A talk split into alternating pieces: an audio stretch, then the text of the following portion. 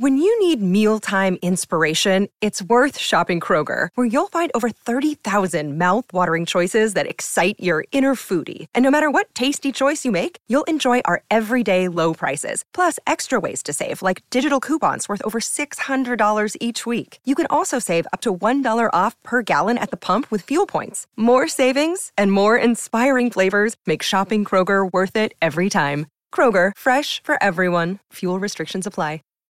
It ain't the left side or the right side, then it must be the fin side. Thank you, Solo D. Welcome to another episode of On the Fin Side here with Kat and Paul. Follow us on Facebook, Twitter, Spreaker, iTunes, YouTube, iHeartRadio, and Spotify. I'm Brian Cat NFL on Twitter, and Paul is fanatic underscore pick. Paul and I are revisiting our top 26 Miami Dolphins specific draft board. So this is not our overall board. Uh, this is very specifically with a lens on where we value these players for the Dolphins. We did this a couple months ago. You're going to see a lot of changes here.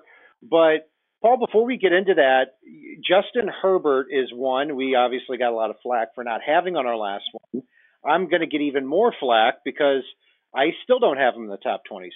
Uh, there, there's a lot of talk right now that Herbert might be the pick at five. I still think it's going to be Tua, and uh, there's some talk as well about maybe even Jordan Love. So, what about you? Did did Herbert crack your top 26? He cracked my top 26, and mainly because, and, and uh, I'll, I'll give you a hint, he barely cracked it. Mainly because the talent is hidden away in there. You see it when he's throwing against air. He looks the part. He does everything but when he's out on the actual game day field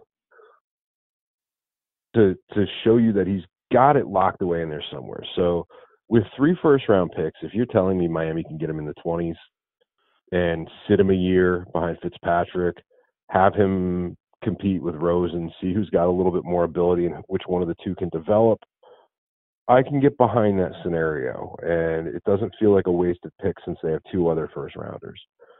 But can I justify the fifth overall? Not a bit. Would I love it if they got him at 18? Not really.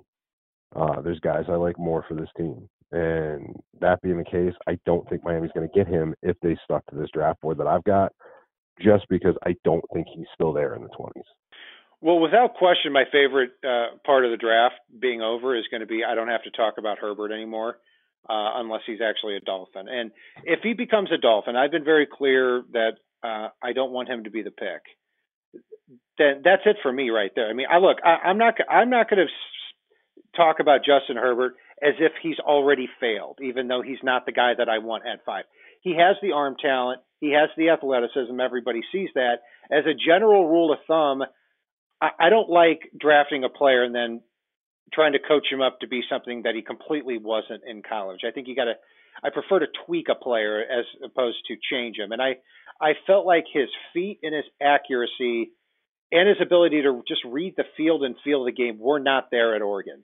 But will that change with good coaching? Maybe. Uh, my my money is against it. Um, so Herbert does not go in the top 26 here for me. Other than that, Paul, other than Justin Herbert, who were some players that were noticeably missing from your top 26 board? One that I see frequently mocked to the Dolphins that, that I do not have on my top 26 board is is Austin Jackson. I think that there are better tackle prospects than him. I think there's at least six or seven better draft tackle prospects than him. I think he's got all the upside in the world, but tackle is not a position we've got the luxury of waiting for somebody to turn into something. And that's where Austin Jackson is today. Uh, right, right there with the you, man. Back, I, we've been vocal yeah. on not only Herbert but Austin Jackson, and you know, it's funny listening to people talk about him because you talk about all these good qualities. Uh, he's six five, three twenty two. He's got great character. Uh, oh, by the way, he can't block. Uh, so yeah. I'm not a big That's fan of. Look, I I saw him against AJ Epenesa, Bradley, and I. He got destroyed, and those were the that was the best competition he faced all year, and he wasn't even close. So he's my OT well, ten right now. Technique wins, and he doesn't have it or like, he needs it, to be completely it boils taught down to that. Right, but it's it's as it stands right now. Technique wins. He doesn't have it. You don't draft a player in the first round that doesn't have technique. Right. It's like, hey, I like Patrick Queen, um, but when you get in the league, he just doesn't know how to tackle. Like, no, that's Right. a problem. News, Uh, news, newsflash, though, he does. He does. He definitely knows how to tackle. So He does, and that just, might just be a little bit of a out there. Of a spoiler as as to as to our board here. So, Paul, a, a few guys that jump out for me that that did miss. Um, in addition to Herbert, uh, Xavier McKinney just missed my list here. I I actually have three safeties I like more than him. I mean, McKinney's a good football player. I think 26 would still be a little high, but if we got to 39, I'd feel a little bit more comfortable there. I think he's he can he can fit into the role Minkah was supposed to play, move around a little bit, but nothing eye popping as far as a skill set. Uh, I did not have any running backs, and. I only had two wide receiver. Um, and I, I'd say anybody else that was kind of noticeable. Linebacker Kenneth Murray, I kept off the list too because I, I think in this type of defense, you really need to have those instincts. And Murray is a very raw, kind of seek and destroy type type of inside linebacker. So he, he's he's not somebody that that made it for me. Yeah, and and so just to go through through the three things you just did, I do have McKinney on there, even though I prefer not, uh, and that's not a detriment to McKinney. It's more of a compliment to the players behind him in this draft, and, and what I like about the safety position as well as Flores' coaching ability. Um, I do have two wide receivers, but I will say if we'd gone to 27, I would have had three. Um, and then as far as the running backs go, I don't think I've made any secret about it throughout this entire process. I like some of these top running backs. I really do. There's nothing to not like. But again, it's it's about fit. It's about depth at the position. And I hate to break it to folks, but any running back that can get positive yardage on the carry or break a tackle occasionally is gonna look like Barry Sanders after last year. That's for sure. The Dolphins average 3.3 yards a carry, and yeah, for for Thank me, for I've got Yeah, and only you're right, only because of Fitzpatrick. And uh, the the that 3.3 yards per carry, I think, was the second lowest in the last five years of, of any team, and that's with Fitzpatrick uh, accounting for probably what five yards a carry. um, so yeah, it's it it was not good. Uh, yeah, I. It, I've always liked the running backs a little higher. I like this group. I just have them between 30 and 40. I don't want the Dolphins to start the running back um, run in the first round. I, I'm fearful that they're going to take a D'Andre Swift or a J.K. Dobbins at 26. That's still a little bit too high for me. I think what great value would be is is to see like a Clyde Edwards-Helaire at 56. That that would certainly make my day.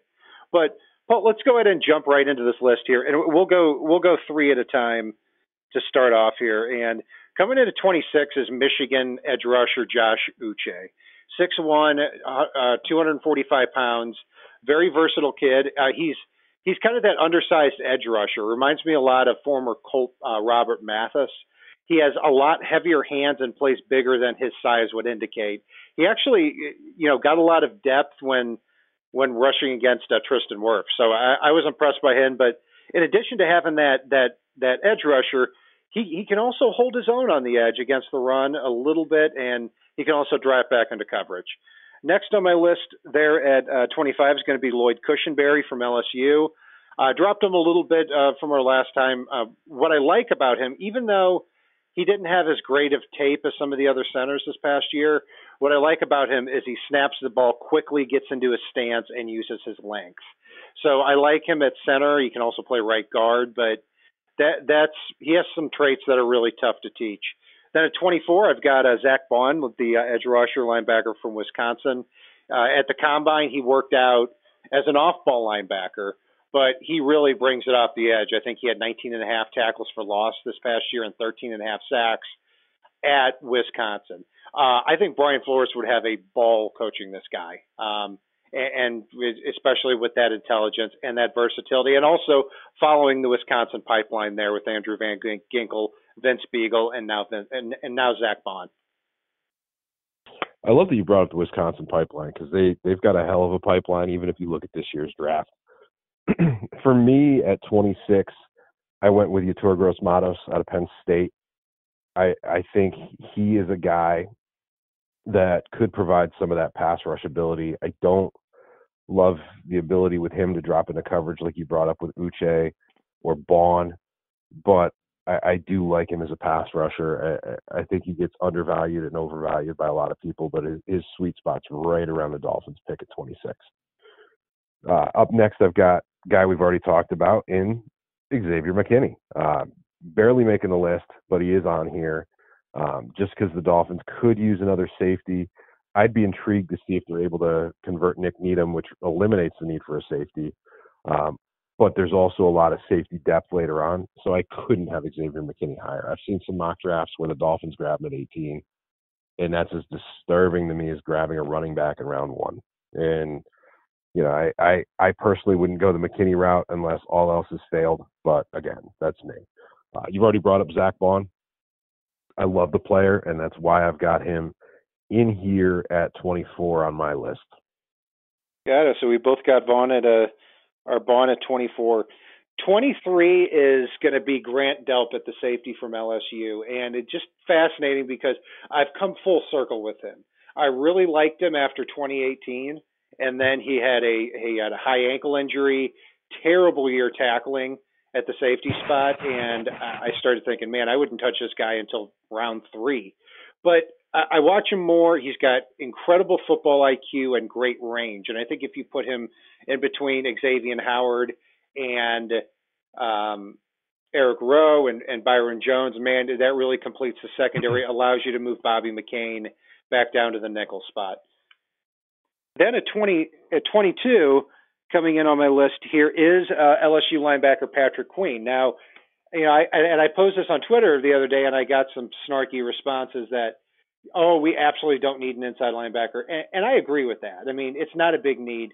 Raekwon McMillan and Jerome Baker played well last year. Not great, but they played well. And uh, they're only 23 and 24 years old. But are any of them really going to be a special player? I'm not quite sure. Um, Patrick Queen might be, and he, I compare him to former Bill and Bengal Takeo Spikes. The more I watched him, the more I realized he is in there, right in there on every play against the run and against the pass. Incredible intelligence. And then he goes to the combine and runs a four-five flat, which so he certainly passes the eye test there. Uh, so if if you can elevate the football IQ and get a 10-year starter in Queen, it, it reminds me of kind of when the Patriots drafted Jerod Mayo several years ago.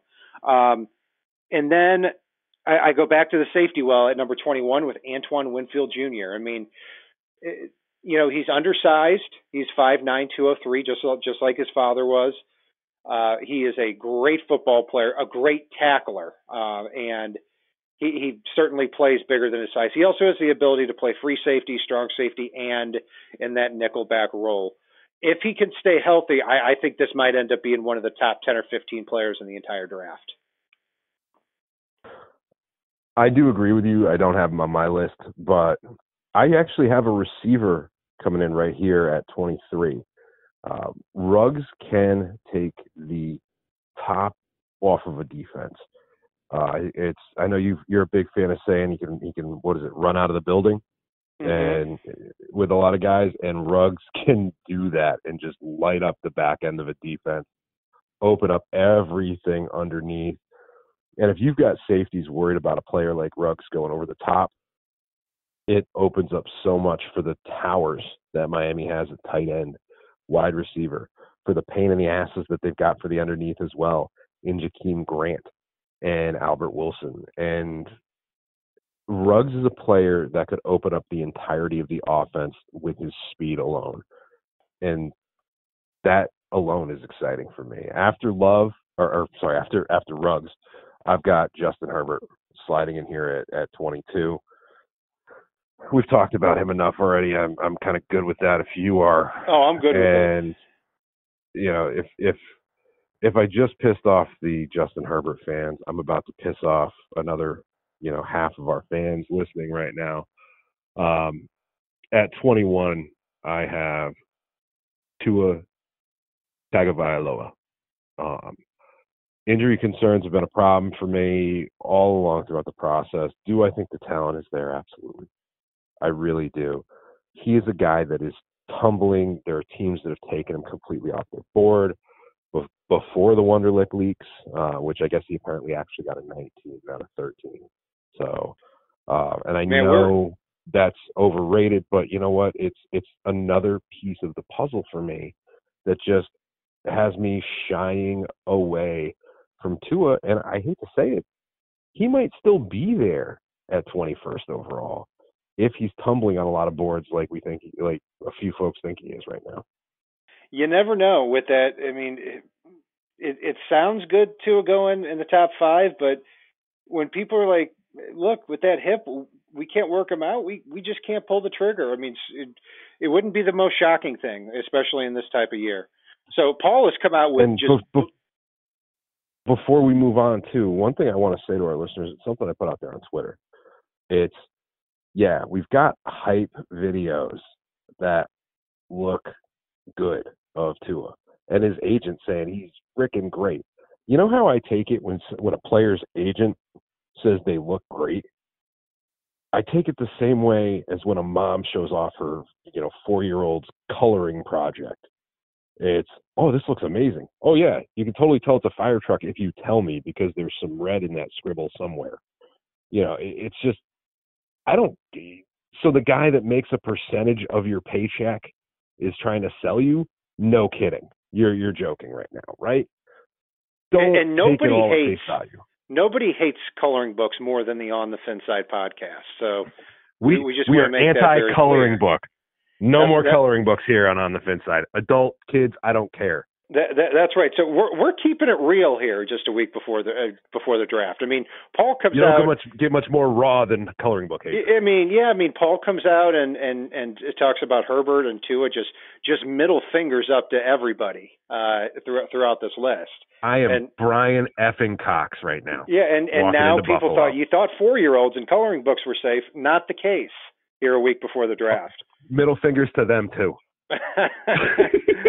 let's uh let's keep going here before we, uh, we could we could really uh, uh uh, keep it real if we wanted to. Uh, uh 20 is Jerry Jeudy for me. Um I, I actually think he's he's uh, one of the more overrated players in this class. He look, he's a he's a fantastic player. Um and one thing that he specializes in is, you know, he's not the biggest guy, he's not even the fastest guy. He's an incredibly nimble route runner. I mean, it's special to watch. Um, I, I have some questions about how he plays through contact. And, you know, when, you start talking about this guy is, I mean, he, on our consensus board, he's the seventh overall player in the draft. I just find that way, way too high. But he can play in the slot and, and get some separation there. So if he's a value pick at 18, I think I'd be able to live with it, but he still wouldn't be one of the highest players on my board. At 19 is Ashtyn Davis from California. And it's a shame for this guy because after being a walk on at California uh, and moving his way all the way to the top, there was some talk about this guy maybe going in the first round. I would still be okay taking him with that 26th pick. Uh, new D- Dolphins defensive backs coach uh, Gerald Alexander coached him at Cal last year. He has great range. Um, he just didn't get a chance to show it off because he, he had some injuries, so he wasn't at the Senior Bowl. He wasn't uh, at, at the combine, but I think if he were, we would be talking about him as a first round draft pick. Um, then uh, at number 18, uh, somebody that, that I've, I've liked throughout the process here, and he's my OT six, and that's Ezra Cleveland from Boise State. I remember watching him the first couple of games and and thought, you know, there's really not much to this guy. He looks like a he looks like a more athletic version of Sam Young out there at left tackle. But as I got to my like fifth or sixth game of him, I was like, you know, nothing's getting through ever. So, and then he goes to the combine. He uh, he runs a four nine at at six six uh, three ten. I think if he beefs up, we might be talking about a Joe Staley type of player. Uh, if if the Dolphins can get Ezra Cleveland at 26, if he falls that far, I think that is a home run draft pick, and it allows you to solidify both sides of the offensive line, assuming you drafted a tackle earlier um, before that 26 pick too. Yeah, and at number 20, uh, I've got C.J. Henderson. Uh, I don't have cornerbacks rated as highly as some folks on my list here, but they're rated higher for me if they can play in the slot than they are if they can play on the boundary. It's if you're just a boundary guy for me, you drop a few points. If you're a slot guy, well, you got a little more value because with Miami signing Byron Jones and with Xavier Howard on the other side, I can't justify a boundary corner no matter how good they are. But CJ Henderson definitely fits the mold. After Henderson at 19 and then 18, I'll domino the two right together because we talked about them a little bit already. But I've got Kenneth Murray out of Oklahoma and Patrick Queen uh, rounding that out. Yeah, so you, you mentioned it's interesting on Henderson because I left him off my list because I didn't think he could play slot, but may, maybe you saw some snaps that I didn't there. Um, yeah, but Henderson, I'll tell you what too. I have him. I have him in my mock draft going seventh to the Panthers. I think he's going to get shoved up the board a lot. Um, but yeah, I mean, he, he's certainly a very good cover corner, and if if if he is available, you know, somehow later, you know, later in the first round, you you never know. I mean, you can never have enough cornerbacks here in the NFL. Um, so now we're down to we're making our way through the list here, down to 17. Uh, went with center from Michigan, Cesar Ruiz.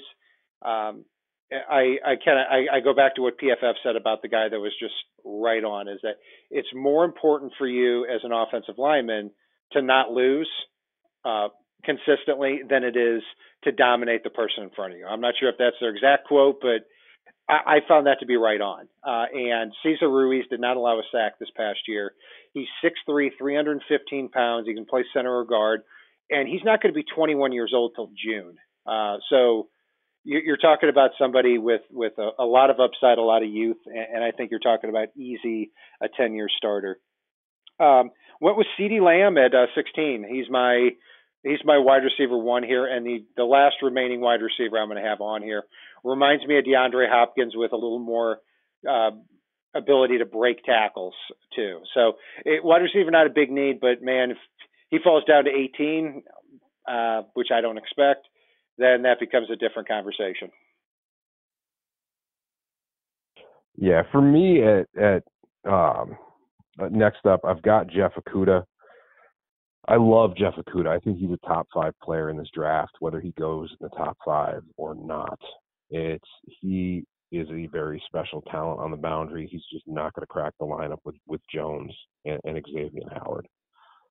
After him, I've got AJ Epenesa. Uh, I think he's such a perfect fit in this Flores defense, given his ability to rush the passer, play with power, and hold the point of attack against the run. Uh, I just think he's a no-brainer if he happens to be there. I'd, I'd struggle to pass on him at 18, even though I do think he there's more and more chance that he's going to be on the board. And then I've got Kristian Fulton sliding in ahead of of Jeff Okudah.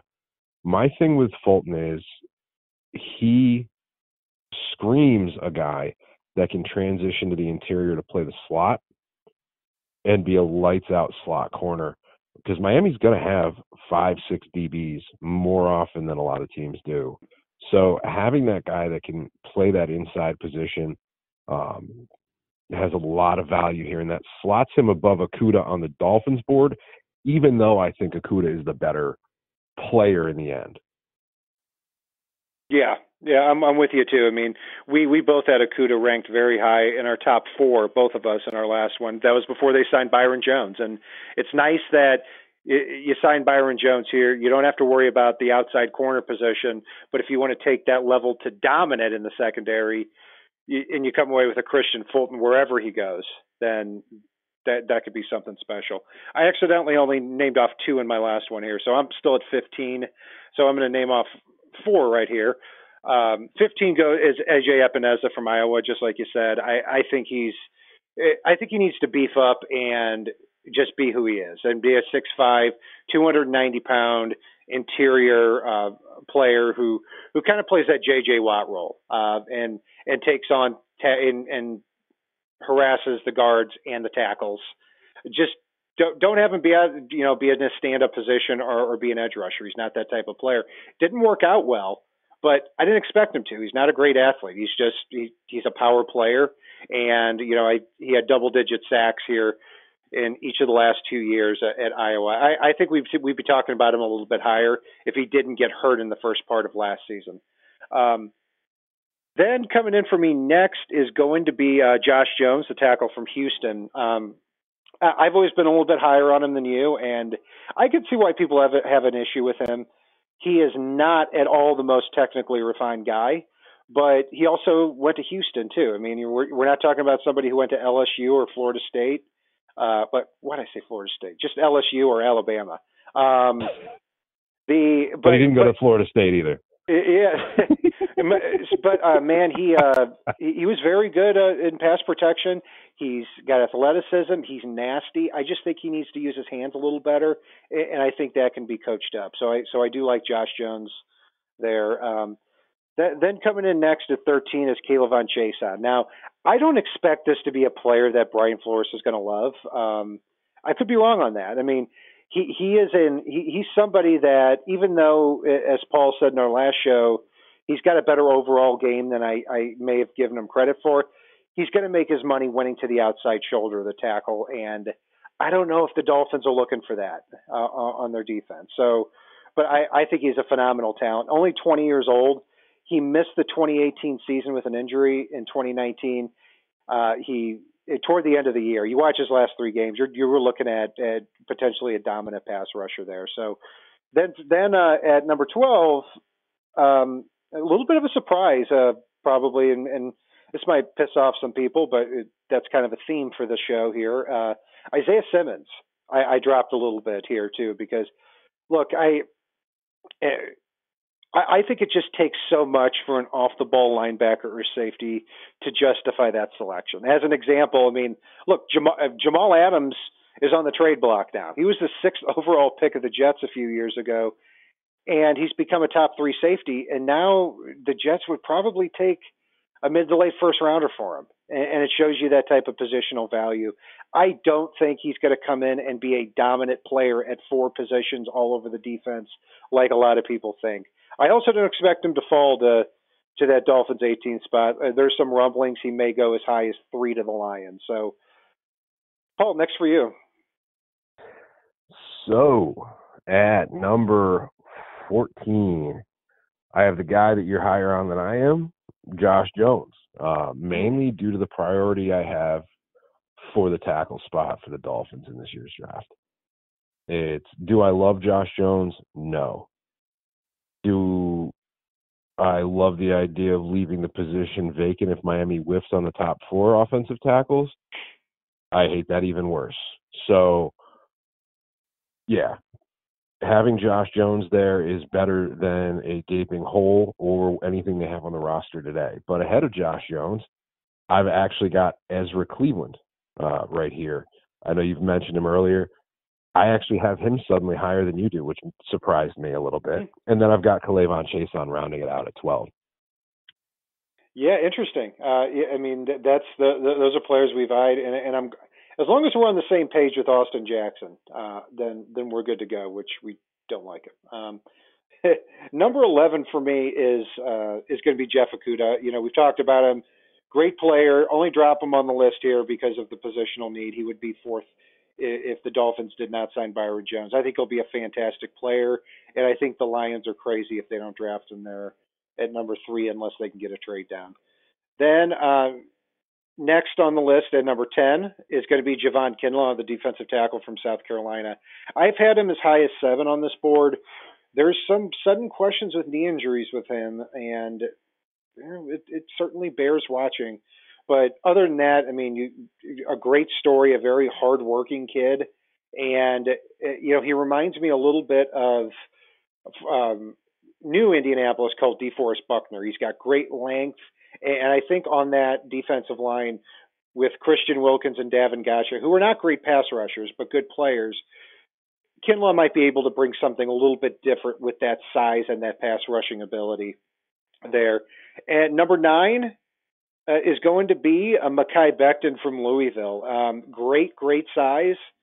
Um, there are some questions with him, though. I mean, uh, he's he's somebody that could not complete a workout when he first came to Louisville, uh, and you have to worry: is this going to be a kid that eats his way out of the league? Are we going to talk about a 400 pound guy who can't complete a drill in a couple of years? I don't think that'll be the case, but that's always going to be in the back of your mind compared to these other tackles who are You know, great athletes, 315, 320 pounds, but man, what a talent he is. He is, but for me here at 11, I have Brown.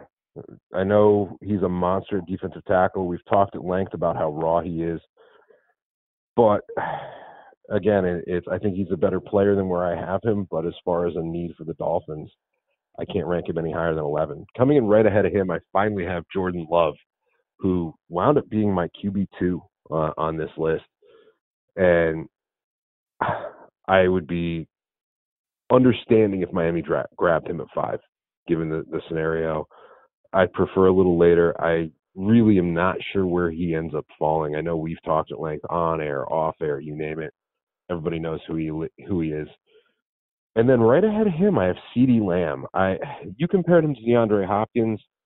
For me, he's a little bit more of that vintage Larry Fitzgerald, not the old man Larry Fitzgerald that's still mm. good, but the vintage Larry Fitzgerald from when he was all world and and just the guy. And as talented as Miami is at wide receiver, there's a place for that. There there really truly is. I think he is the one guy that has been underrated at wide receiver throughout this entire process. Yeah, and if you've got him as you know, if if you've got him ninth on your board, then I'd imagine as an overall prospect, you've probably got him as a top five player overall. Uh, I don't have him as a top five, but or pretty close. We could. It's it's I, I if you tell me he's, ten, uh, I I've got him pretty true to where he is on mine. Okay. Um, okay. A lot of my a, a lot of my top ten is is pretty close to real world top ten.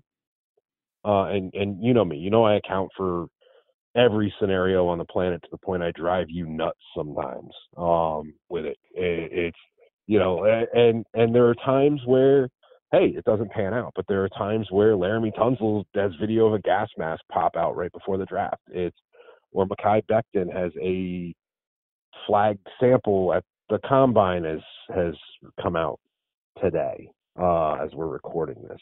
So, you know, there there are things that happen. There are times where the media overrates a player compared to where the NFL teams have them, and so I tried to keep this as true to the top ten as possible. But again, there's a, there's a lot of guys that I think you could na- name off. You could probably name my top eight if you wanted to, if you really thought about it and were writing down who I said so far uh, who I've got ahead of CeeDee on my Dolphins board. Yeah, and CeeDee is is somebody that you know if uh, yeah they've got DeVante Parker, they've got Preston Williams, but if you think he's that special, then you're willing to break the rules for him, uh, and, I can certainly yeah, respect that. And I do think he will be the first wide receiver off the board. So we're making our way through the list here. We're we're down to number eight, and I do have Derrick Brown there. I've moved him really between eight and 15 throughout the last couple of months. I, I put him at the very top that I would. Uh, you know, I'm not crazy about drafting a deep defensive tackle this high usually, but I think he might be the Aaron Donald answer to nose tackle. I mean, you watch him play at 6'5, 325. The word that just comes to mind is disruptive, disruptive, disruptive. Every play, he's disrupting it. I think he needs to play a little bit more under control and just use that brute strength. And when he does, man, can he can he wreck a lot of plays. And and in this division, that you know, really not a lot of great centers in the AFC East. I mean, Mitch Morse is a good player for the Bills, but um, who the, the Jets Jets signed uh, what Connor, Connor McGovern? He's a pretty good player too, but. Either way, these undersized nose tack or centers in the division, Derrick Brown could certainly have a field day with. Number seven, and this is where my run on tackles begins here, and I, I went with Jed, uh, with uh, Jedrick Wills from Alabama um, here at number seven. Uh, technically, he is uh, to me the by far the best tackle in the draft. He he had the best tape for me. Um, what where I I'm not gonna say I'm docking him because he's so close with the others, but he's strictly a right tackle. Yeah, he could probably play left tackle, but he hasn't, unlike the other guys and uh, he, he's a great technician and a great athlete too. And if you want to look at the difference between him and another potential first round pick next year in Alex Leatherwood, watch K- the LSU game. K'Lavon Chaisson is destroying Alex Leatherwood, and then for some reason he flips over to the right side, and and Jedrick Wills was just not having it. So I I think too this player gets even more valuable if Tua ends up being the pick. A because you can protect him, and B Tua gushes about this guy. Number six, Andrew Thomas from Georgia at at left tackle. Now he's somebody throughout the process that seems to be slipping a little. Uh, for most people, he's their OT four, but he's always been my first or second guy. And even though he's not the pure um, handler of speed rushers at, at left tackle, that that maybe the other guys have more of a capability of being, he is a brute force and run blocking, and he only allowed one sack last year. So he's just not. This is not somebody who is getting killed by speed rushers too. In a worst case scenario, he started at right tackle 13 games at Georgia as a freshman and did very well there too. And at his size and with his run blocking, he might be able to play some guard. For me at number eight, I've got a guy who looks like he's wearing shoulder pads when he's in a sleeveless t-shirt. It's if, if you want to talk about a guy like just, and we're just talking looks before we even get to the ability here he looks like a caricature you would draw of a football player for a cartoon strip. Uh, he is just so big and strong and visibly uh, massive at the on, along that defensive line, and that's Javon Kinlaw. Came out to the Senior Bowl where several folks that are being talked about in the top ten were present, and throughout the week he was the best player there. Uh, injury kept him out of the game, but Javon Kinlaw is a disruptive, destructive player along that defensive front. And I'd be willing to spend a very high pick to make sure he was in Miami, despite the two needs I have for Miami as being above all others in this draft. After him, I start my run on tackles, and I, I start with Andrew Thomas here. Or I'm sorry, before that, I, I I skipped completely over number seven, which is where I have Isaiah Simmons ranked still going to piss some people off, but just remember where Cat had him ranked when when you put the comments. Um, but yeah, and then I go to my run on tackles at number six in in Thomas. It's he Miami needs a tackle in this draft, at least one, if not two. And if they come out of this draft without a left tackle, I don't care if it's one of these top four. I don't care if it's Josh Jones. I don't care if it's a trade for Trent Williams. If Miami doesn't come out of this draft with a left tackle above all other positions, it is a failure on their part to do so. I'm right there with you. And with that group of tackles, I mean, I, think really when you get past the first four guys, you still have some talent there. But the Dolphins need two tackles, not and, and they need two tackles badly. And I think when mm-hmm. you get into that, you know, OT five through OT twelve, which is very very deep, it, it becomes a little bit of a flip of the coin of whether or not this this guy is going to uh, whether it's Josh Jones or Ezra, Ezra Cleveland, because it becomes a little bit more of a flip of the coin than than these top guys. So right there with you, Paul.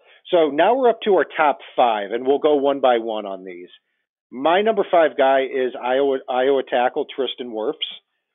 He is very closely ranked with the other guys, but uh, you know, just as solid as you can get at the right tackle spot. And when Alaric Jackson went down for Iowa, he moved over to left tackle, and, and he very much looked the part there too.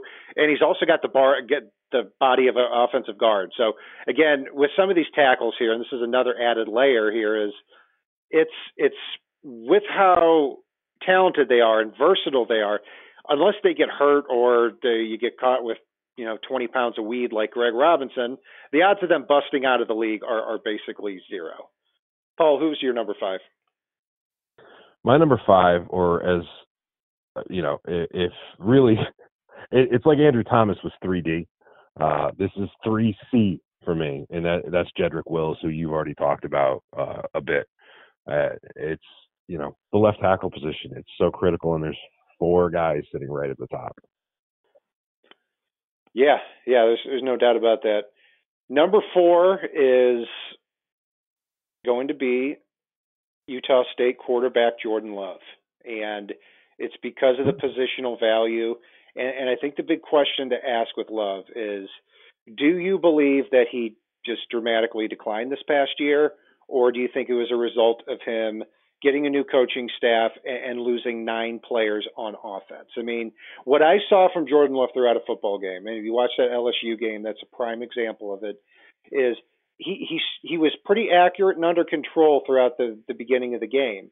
But as the game went on and it went from you know six six to thirteen to six to twenty to six because of the supporting cast around him, he would get more and more frustrated, and that that's there's something to be said about that. So if you believe that you're going to get your the 2018 Jordan Love, and I think that you will, then he, all day, every day, he can be that developmental prospect, and I think he would fit in really well in Chan Gailey's offense as well as in the quarterback room there with Ryan Fitzpatrick. Yeah, and I I can't argue with you there. I mean, for me, I've already gotten love off my board. I went with 3B at number four, which is Tristan Wirfs. Uh, I, I do like the fact that he can kick over the right tackle, and he's the one guy out of the top four that if Miami were able to take two of them, I want Wirfs to be one of the two because of the fact that I think while he can play left tackle, he's going to be dominant at right tackle, and the other guys are going to be better set at left tackle. And number three is no surprise, it's going to be Tua. And believe it or not, uh, for the last six months, I have not moved him from the number three spot. Uh, so the hip injury did not even lower him for me. And and here's the big question when it comes to him is, and and these arguments on Twitter kill me because you have uh, yeah, he's injury prone. No, he's not injury prone. Blah, blah. Of course, he's injury prone. I mean, look, look at everything that's happened to him. My question is, knowing that he's injury prone, are you willing to take the risk? And for me, it is a yes, especially on a roster where you have 14 draft picks this year and an extra first and a second next year. So my hope is that if the Dol- unless the Dolphins can trade up for Joe Burrow, which it doesn't look like that's going to happen, then my second choice is to stay put at number five and take Tua. But I have gotten to the point where Tua is really my 3A and Jordan Love is my 3B. So if Jordan Love ended up being the pick, I don't expect that. Um, then then I would be perfectly fine with that. Just again, I don't want Justin Herbert. um, Paul, three for you. Uh, can, can we make not Herbert a selection here? Because I think that probably would get slotted pretty high on both of our boards. Mm-hmm. Uh, not even not even an actual name, just not Herbert. If if the commissioner walked up to the podium at five and said, at number five, the Dolphins take well, nope, it just says they refuse to take Justin Herbert. And I think we'd be like, eh, you know what, okay, but that's fine. so, um, in all seriousness, though, it, it's I know he had the flag sample from the combine. I don't care he has so much physical potential and upsize or upside. Jesus, you, you have to throw the word size in there with everything with this guy. It's Mekhi Becton. I think could has the potential to turn into one of the most dominant left tackles in the league. A guy you're going to have to struggle to find cap space for at the end of his contract. But I think taking a chance on Mekhi Becton, I would take him at five all day, every day every draft. I don't care if he shows up with a gas mask on right at the draft, you know, on virtual for the draft. Like not even a recording, an actual gas mask with a cloud puffing out around it. I'd find a way to forgive him. Well, he'll he might show up with a gas mask and uh, and a cheeseburger. I mean, it, it, look, did surprise anybody that this guy got the munchies all the time. I mean, it, it should not be a shock to anybody. There, the good news is uh, you, you can smoke weed in the NFL now, so it, that and, and I'm being serious here. A, I, goes into a whole different thing. I, I, I have no problem with with a player doing it anyway, and most know, of them do. Let's face it, or, oh, a lot yeah. do. A, yeah, a lot it's, do. It's, yeah, it, performance enhancing drug, my ass. I mean, uh, uh, Ricky Ricky Williams did it to heal his body. I guess you could go that route. Anyway, let's uh, rounding out the list. Shouldn't be a surprise. Paul, I'll just finish it out. Chase Young is number two and Joe Burrow is number one. And I'm sure your list does not look any different. No, it's it's you and I both know before the season last year when Burrow was a projected fifth round pick, I was saying based on the little bit I saw him technique wise and the upside I saw in him, and, and this was before, you know, Tua had his latest incident that involved a walker. It's I would have passed on Tua knowing that Burrow was out there and grabbed Burrow, quote unquote, early to ensure you got him. Um, and fortunately, came out and just lit the entire world on fire this past year, and in in a way that no one else ever has. And he did it playing half games pretty much, um, which is even more insane when you look at, at at the splits for it. So yeah, I, I love Chase Young at number two. Let's not skip over him. Arguably the best player in the draft to a lot of folks, and he, he has a special ability to rush the passer, but Burrow has a special ability that that doesn't come around very often uh, at at a, the most key position on a football team. So I would give up a lot to go and get Burrow if the Bengals are biting, and that includes selling Burrow on the idea that he wants to pull an Elway with the Bengals and force their force his way to Miami. Yeah, I, I got to a point where you know, off the air, I was kind of like uh, a couple months ago. I'm like, dude, shut up about Joe Burrow. Like, I just oh, you were, yeah, you were. so I was like, I, and then finally, I'd say about a month and a half ago, I got to the point where I said, you know, I'm going to put it at about 10 or 15 percent that the Dolphins move move up for him. Um, I'm kind of trending down now. I, what I think happened is the Dolphins called and said hey, we'll offer you our three first round picks. And the Bengals said, sorry, you're not even close. Joe Burrow is going to be our pick. And that was that was that. That I don't have any inside sources on that. That's just my guess of what happened because you're not hearing a lot on that front. I think at this point it'd be a pretty big shock if Joe Burrow were not the number one pick of the Bengals. I, I, I have to I have to ask this. I know we're on the air, and you know, feel free to tell me to delete it after before we post this episode. I have to ask this. How many times did I ask you to watch Burrow play early in the season, and you're like, just piss off, just just stop it, just just stop it, and I'm like, no, go watch it, just go watch him, go watch him. Yeah, yeah, a lot, and, and I, I remember too oh. at the at the beginning of the year. I mean, LSU played a really tough schedule, but a lot of those games came at the end of the year. I'm like, no, no, dude, I don't, I don't need to see this guy play Ball State. Like, I'll, I'll watch him later in the year. So in my defense, I never said that I didn't like Burrow, anything like that. I said, hey, oh no, no, no. You this didn't. is yeah, is, is that uh, look? Last year was he played for LSU. He did. I mean, he was just average, and you like you saw something and and and you told me about him. Uh, but I thought, you know what? I, I'm really going to see later in the year when he plays Florida, when he plays Auburn, when he plays these really good football teams, because I'm going to know everything that I need to know on there. Uh, and man, did he answer the call. 60 touchdowns, 5,700 yards. Um, and, and that's one thing I want to mention, too. I don't mean to go on a tangent, but Joe Burrow threw for about 5,700 yards last year. I think 280 of them came on screen passes. Justin Herbert threw for 3,456 yards, and 720 something of them, over 21% came on screen passes, too. Nothing wrong with a screen pass, but uh, it's it's a it's a pass you or I could throw. Uh, so yeah, that that factors and, into it too. Burrow is reading the field, and that, that's what impresses me most about him. Yeah, it was one year, but the dominance he showed. This wasn't Colt Brennan at Hawaii ten years ago, where you know that hey, it's a college offense. He was making NFL reads and making accurate NFL throws over the linebacker behind uh, behind the linebacker and, and in front of the safety and that's and what ha- would have me excited the most.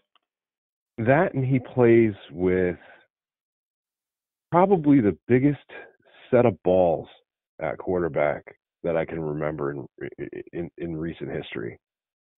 He really truly does. I mean, he just walks out on the field and swings them around um, in a way that doesn't come across as being a jackass. And you know, and and this is he's good enough that it doesn't come across being a jackass when he handed that game ball back to Ed Orgeron and said, "I'll take one for the national championship, not before." As far as as, as the goddamn game ball in the college playoffs. I, mean, I do. I I love his personality. I love his cool. person. And I'll tell you what. I'll disagree with you there. I think he's a prick on the field, and I mean that in a good way.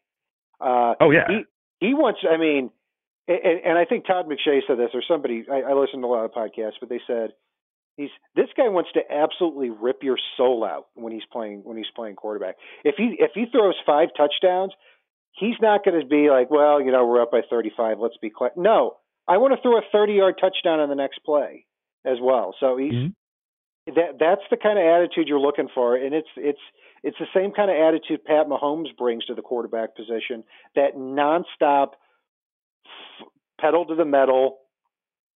Uh, want to score at all times type type of attitude. So yeah, I, I, I love everything about the guy. And Mahomes though, Mahomes is going to be out there. He's like, I'm going to have fun and see what I can do to score. Like, and and that's not to take anything away from Mahomes. It's Burrow's out there. I'm gonna score, and I'm gonna crush your damn spirit to the point your kids cry about it if I have to to get there.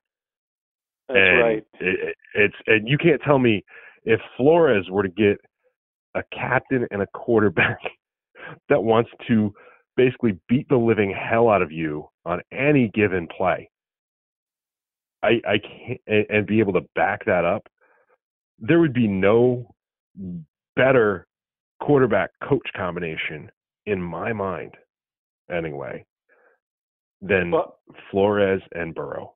Well, and I'll, I'll leave it on that note here. We've we've uh, we've covered a lot here, and, and Joe Burrow is uh, uh, certainly going to be the number one pick in the draft by somebody, probably the Bengals. But yeah, I'm I'm with you on that. And this whole show, I mean, I, I don't I can't recall us ever being so mean to children on one show, but I I, th- I think it works. I think we pulled it off here. So uh, that will that will do it for our breakdown of our top 26 board revisited. Um, and we're going to have some great content. Be sure to go back and look at our positional breakdowns. We've covered a lot here in the draft season. We've loved doing it, especially with what's going on out there in the world. Follow us on Facebook, Twitter, Spreaker, iTunes, YouTube, iHeartRadio, and Spotify. Check out um, our merch store on thefinside.threadless.com. I'm Brian Cat NFL, and Paul is fanatic underscore pick on Twitter. And if it's not on the right side and it's not on the left side, it is on the fin side. Solo D, take us home. It ain't the left side or the right side, and it must be the fin side. Inside. It ain't the left side, side or the right, right side, side, and it must be the fin side. Listen, Dolphins fans across the land all tuning in to see what Brian Cat and Paul about to do again. You know how to book flights and hotels. All you're missing is a tool to plan the travel experiences you'll have once you arrive. That's why you need Viator. Book guided tours, activities, excursions, and more in one place to make your trip truly unforgettable. Viator has over 300,000 travel experiences to choose from. Everything from simple tours to extreme adventures and all the niche, interesting stuff in between. So you can plan something that everyone you're traveling with will enjoy. Real traveler reviews give the inside scoop from people who've already been on the experiences you're considering. So you can plan with confidence. Free cancellation helps you plan for the unexpected, and 24 7 customer support means you can travel worry free. Download the Viator app now and use code Viator10 for 10% off your first booking in the app. Find travel experiences for you. Do more with Viator. Without the ones like you, who work tirelessly to keep things running, everything would suddenly stop. Hospitals, factories, schools, and power plants, they all depend on you. No matter the weather, emergency, or time of day, you're the ones who get it done. At Grainger, we're here for you with professional grade industrial supplies. Count on real time product availability and fast delivery. Call clickgrainger.com or just stop by. Grainger for the ones who get it done.